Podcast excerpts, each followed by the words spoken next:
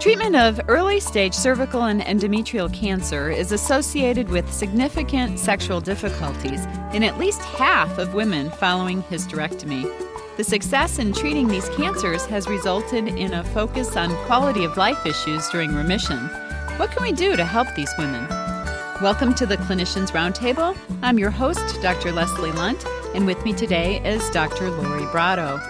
Dr. Brotto is an assistant professor in the University of British Columbia's Department of Obstetrics and Gynecology, as well as a registered psychologist in Vancouver, Canada. She's a director of the UBC Sexual Health Laboratory, where research primarily focuses on developing and testing psychological and psychoeducational interventions for women with sexual desire and arousal difficulties. She's also the associate editor for sexual and relationship therapy and on the editorial boards of the Archives of Sexual Behavior, the Journal of Sex and Marital Therapy, and the International Journal of Sexual Health. Welcome to ReachMD, Lori. Thank you very much. I'm happy to be here. How big of a problem is sexual dysfunction in women that have gynecological cancer? Well, it's a common problem that affects many women across ages and across gynecologic cancer types. Common changes are in the area of sexual arousal, where women will say that they have lost sensitivity when their genitals are stimulated. Many of the women may say that it feels as though their partner is touching their elbow. It doesn't feel like their partner is touching their genitals. So there's that real loss of genital sensation that's specific to sexual stimulation. And as a result of the changes in arousal, many of these women also have difficulties reaching orgasm or have orgasm that is, by their description, somewhat muted in its intensity. We also know that pain with sexual intercourse, otherwise known as dyspareunia, is another very common problem, especially in women who've received radiation therapy to the pelvic region. But I think that the most common problem that, that we see, and certainly the literature, is in the area of sexual drive or sexual interest, where these women will say they're no longer interested in being sexual. Perhaps they're now avoidant of sexual activity. They mourn the loss of their spontaneous sexual desire that they once had. And, and again, I think this is probably the most common complaint that we see with, with gynecologic cancers. I wonder, Lori, is it the the disease or the cure? So is it the cancer? Is it a result of the hysterectomy or the radiation therapy? Or can we even know? Yeah, that's a very good question and one that has been studied in, in a variety of different ways in the literature. And although the literature is not completely consistent, it does appear that there are some effects that are due to the hysterectomy itself and some effects that are due to the cancer itself. For example, we know that in women who are receiving hysterectomy for benign conditions such as fibroids, there's often an improvement in their sexual response. Now, they're no longer bleeding and they're no longer experiencing abdominal pain or bloating. However, for women with gynecologic cancer, hysterectomies are more often than not likely to be radical and involve more nerve damage. So, of course, with that, there is more of a negative effect on sexual function.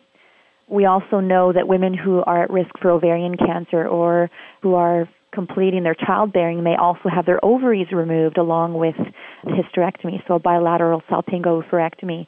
And with the removal of the androgen hormones and the estrogens that, that comes along with this surgery, this has detrimental effects on sexual function. But we, we do know that even above and beyond the effects of either of these surgeries, there's certainly a negative impact of having the cancer diagnosis itself and all of the different ways that this might affect a woman's sense of who she is as a person, as a, as a sexual woman, etc. So it's it really is multifaceted the ways in which cancer can affect a woman's sexuality. So, psychosocial issues, hormonal issues, nerve damage issues, the whole ball of wax. That's right, exactly. Tell us about your work in this area. Sure. So I'm very interested in psychological interventions, and in part, this is because the data that have looked at Viagra and other hormonal agents for sexual problems with cancer has not been very promising. So we know that simply increasing blood flow to women's genitals is, is not sufficient for restoring or even improving their sexual function. So I'm I'm really interested in psychological techniques that are borrowed from other areas of sexuality and sex therapy and how they can be adapted to women with the experience of cancer. So we have a number of treatment outcome studies here at the University of British Columbia where we recruit women at various points after they've been treated for gynecologic cancers. So we have some studies that are specific to women with earlier stage cancers, things like cervical and endometrial, and then we have a, a different study that's following women with more advanced stage cancers, such as ovarian cancer.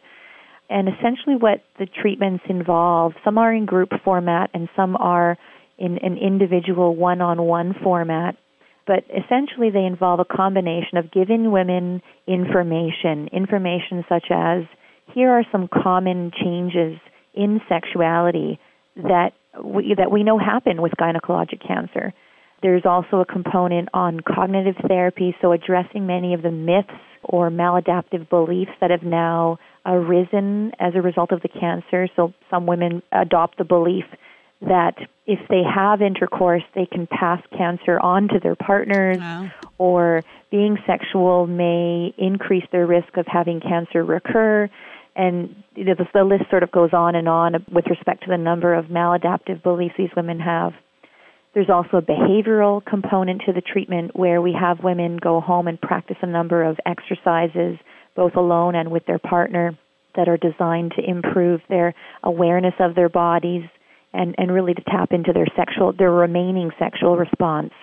And then the last component is mindfulness, and this is mindfulness meditation that's rooted in Eastern philosophies, teaching women how to be very much in the present, free of distractions, or at least how to deal with distractions when they are coming up.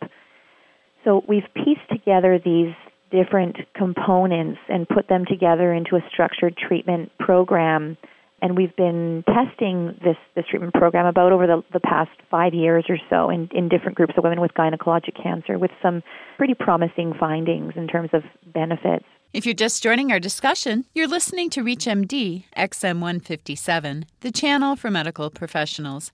I'm Dr. Leslie Lundt, your host, and with me today is Dr. Lori Brotto, the recipient of a Scholar Career Award from the Michael Smith Foundation for Health Research. We're discussing interventions for sexual dysfunction in female cancer patients.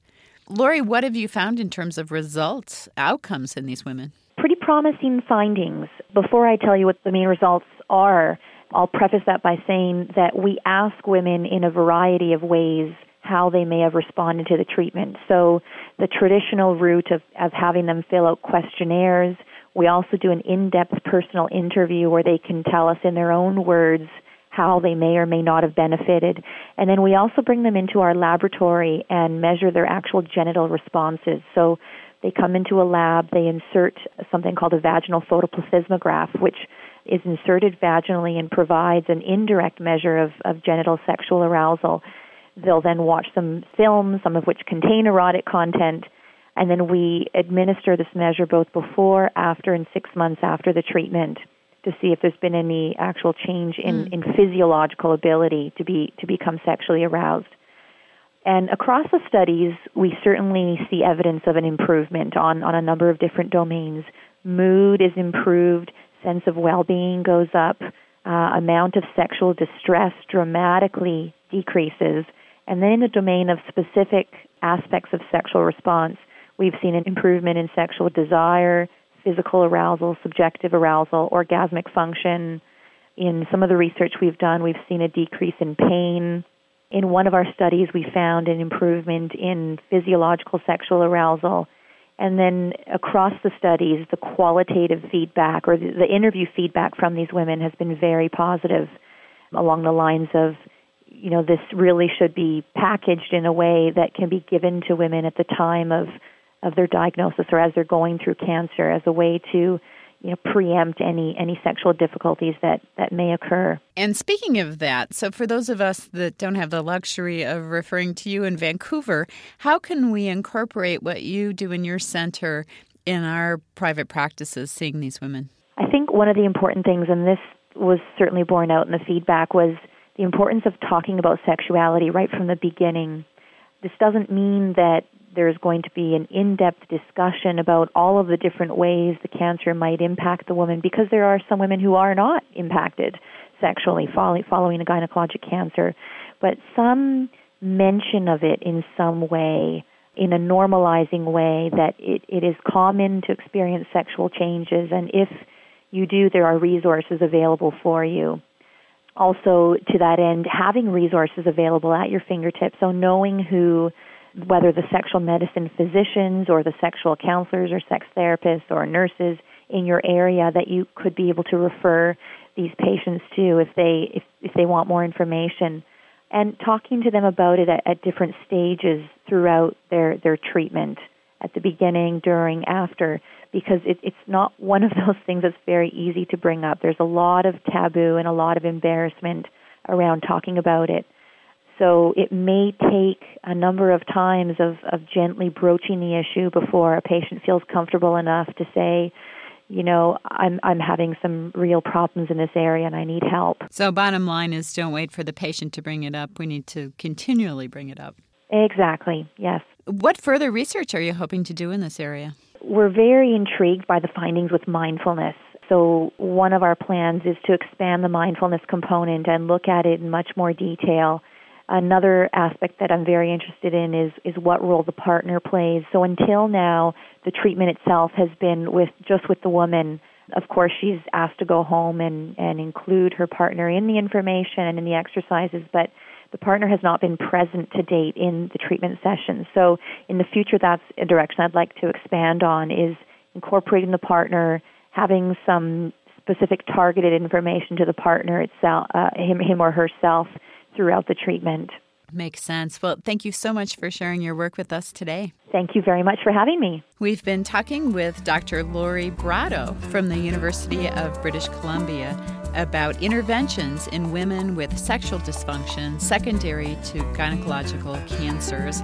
Again, the bottom line is don't wait for these cancer patients to tell you about their sexual problems. Intervene early and often. I'm Dr. Leslie Lundt. You've been listening to the Clinicians Roundtable on ReachMD XM 157, the channel for medical professionals. To listen to our on demand library, visit us at ReachMD.com. If you register with the promo code RADIO, you'll receive six months free streaming for your home or office. If you have comments or suggestions or questions, give us a call at 888 MD XM 157. Thank you for listening. Hi, this is Dr. James Jones with Rutgers University in New Jersey, and you are listening to Reach MD XM 157, the channel for medical professionals.